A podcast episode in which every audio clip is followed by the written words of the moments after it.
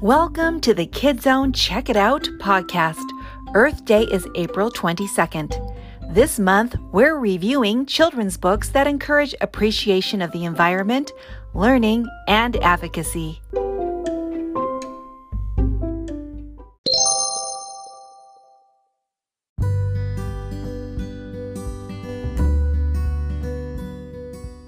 Hello, my name is Amy Carr, and I am one of the storytellers at Orem Public Library. No matter where we live in the world, whether we live in a big city or a rural community, whether we live in a forest, desert, jungle, or by the sea, our lives are interconnected and dependent upon the natural world around us. We depend on the air and water it provides, the minerals and natural resources, the living creatures, and the huge variety of environs that provide all these gifts. With such a dependence on this natural world, it would seem in our best interest to do all we can to protect and defend it. And yet, over the last few years, we have seen an increase in disturbing practices and trends that seem to be doing just the opposite. How do we change our habits and begin to reverse the devastation we see in the natural world around us? I believe a critical piece of this puzzle lies in educating ourselves and teaching our children. And a beautiful way to begin this journey is through folk tales. Folk tales are born in the ancient traditions of oral storytelling and contain stories that not only help us understand the world around us, but teach us so much about the people, countries, and cultures these folk tales originate from. The Barefoot Book of Earth Tales is a beautiful book containing a collection of seven folk tales gathered from different areas of the world and retold by Dawn Casey and illustrated by Anne Wilson. As the author explains in her foreword, quote, I have chosen a selection of tales that both celebrate our connection with nature and remind us how important it is to look after this earth, our home. There are myths to renew our understanding of the land, stories that celebrate the glory and beauty of the natural world, and wisdom tales about how to care for the earth. Close quote.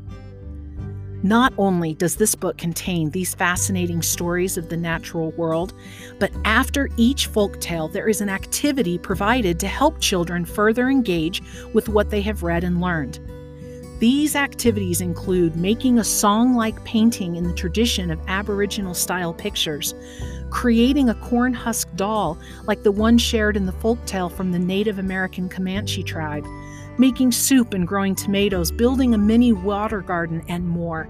I love that not only are new cultures, people, and countries introduced, but children are given the opportunity to actually engage with something as a reminder of what they have read and to enforce the lessons being taught. As we celebrate Earth Month in April this year, I hope you will reach for stories, especially folk tales, that will expand your understanding not just of the people we share this amazing world with, but of the beauty that exists in this fragile relationship between man and earth. We can change our habits and perspectives, one individual, one act at a time.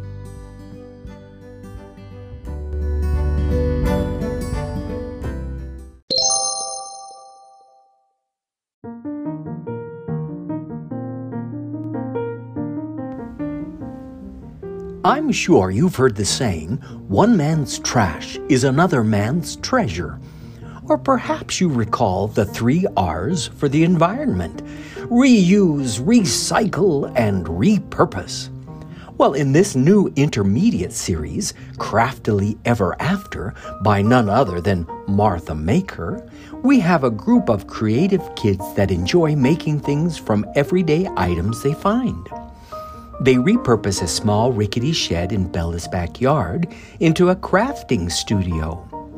And with the help of her friends, Maddie, Emily, and Sam, they soon find that some of the trash they're clearing out can be recycled and used as treasures in their crafting projects.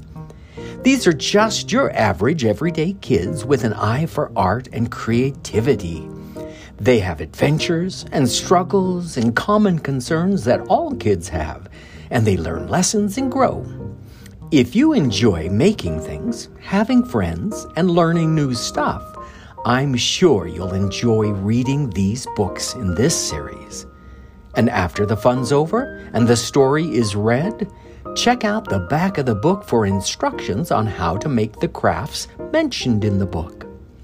With easy to read language and illustrations on almost every page, the Craftily Ever After chapter books are perfect for emerging readers. And they're full of great ideas and projects for helping the planet by reusing, recycling, repurposing, and most important, by reading. Check them out.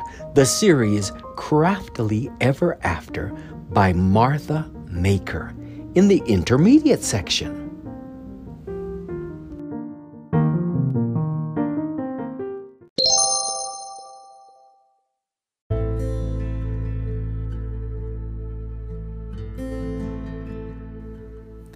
Hello, it's Miss Molly at Orem Library, and today I want you to try and remember what the coolest birthday present you ever received was. Think back through the years. In the book I'm going to tell you about today, a girl named Kate receives a real life steam engine. Her zany uncle leaves it in her backyard on her birthday, and Kate's mom is not too happy about it. I mean, what are you going to do with a train that's not connected to any tracks? It's kind of ridiculously big and bulky and takes up all the space in the backyard. Kate and her little brother play in the train for a bit. They quickly lose interest. But later that night, they notice a light on in the train. When they investigate, they notice that somehow it's been connected to tracks. And before they know it, they're aboard as it's chugging off into the unknown, leaving their house far behind. This book is called The Silver Arrow by Lev Grossman. It's junior fiction, so it's geared for ages 8 to 12, but it's a pretty quick read. It would also make a great read aloud since the voice is just spot on fabulous. It's witty and hilarious. Kate and Tom learn they can communicate with the train. It talks through a little slip of paper that comes out of the wall like a typewriter, and the t- train keeps zinging off these hilarious one liners that got me every time. There's also this chapter where Kate and Tom try to invent whatever train cars they think should be on their magic train, and they just let their imaginations go crazy. it's pretty hilarious. But the whole concept of having a magic train was really atmospheric overall, and the imagery as they travel is so pretty. It's like the Polar Express, but funny and more environmental.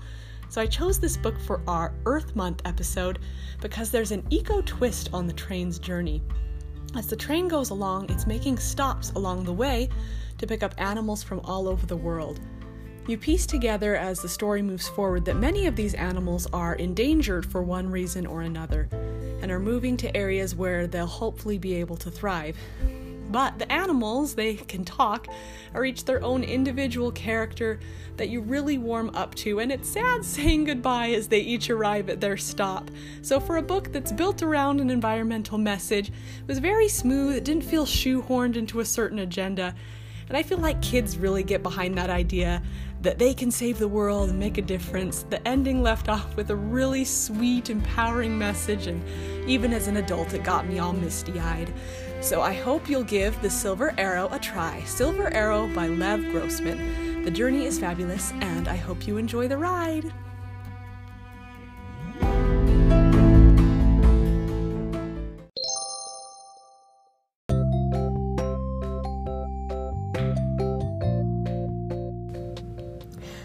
Hello, book lovers! This is Elizabeth Sargent, and today I'll be telling you about one of our coolest graphic novel series science comics.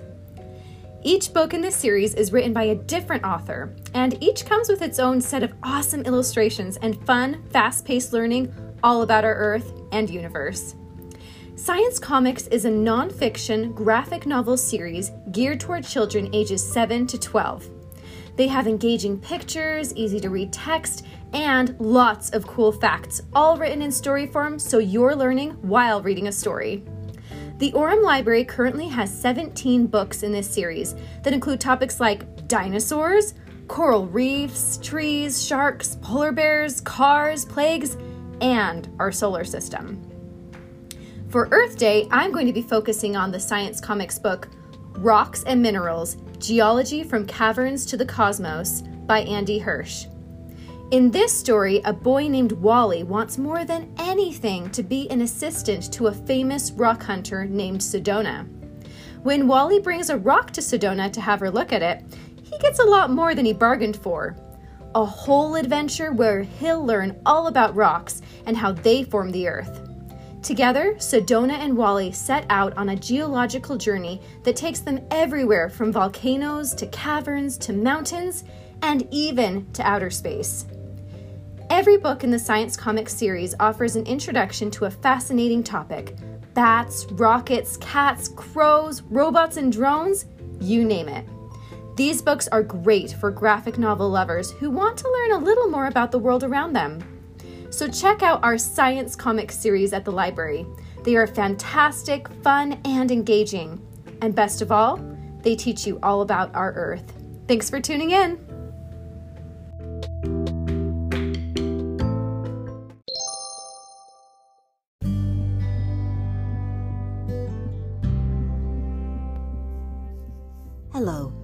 My name is Shauna the Librarian from Orem Public Library. Happy Earth Day. Did you know the first Earth Day was held April 22, 1970? This April 22nd will mark the 51st Earth Day. One way to celebrate Earth Day is to read The Earth Book, written and illustrated by Todd Parr. He shares ways people of all ages, but especially young children, can take care of the earth. Doing little things can make a big difference. Some of the little things include turning off the lights, riding a bike, and recycling. Each of the things to do is followed by a reason to do it, such as bringing your own bag to the grocery store because you love the trees. The book encourages conversation not only about what to do, but why to do it. The text is simple, but the message is powerful. An added bonus is the list of 10 ways I can help the earth found at the end of the book. The illustrations are vibrant and bold and scattered with smiling children, smiling animals, and even smiling inanimate objects. When I open a Todd Parr book, I immediately feel happy and hopeful. Please note that the book is made from recyclable materials and uses non toxic soy ink. Other books you may want to read in honor of Earth Day are the 2021 Caldecott Award winner, We Are Water Protectors, written by Carole Lindstrom and, and illustrated by Michaela Goade. My Friend Earth, written by Patricia MacLachlan and illustrated by Francesca Sanna. Happy Earth Day.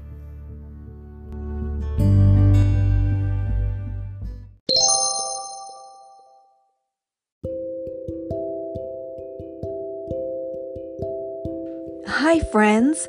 It's Rita Christensen. I'm reviewing Blue Floats Away, a picture book written by Travis Jonker and illustrated by Grant Snider. An iceberg family, Mama Iceberg, Papa Iceberg, and Little Blue, live in the North Pole. One day, crack! Little Blue floats away from his family in the big ocean.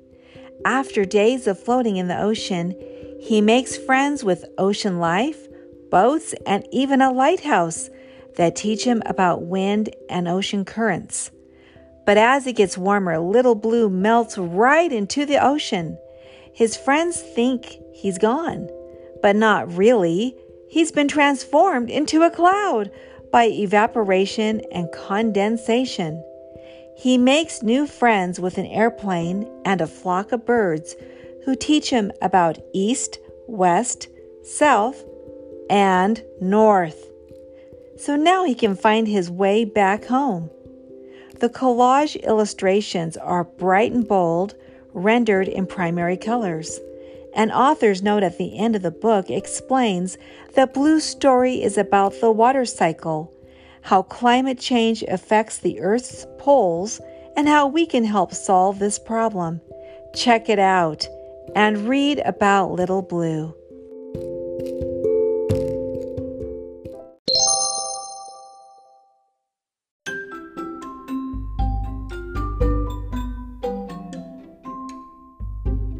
Thanks for joining us.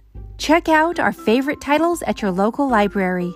See you next month for more reviews.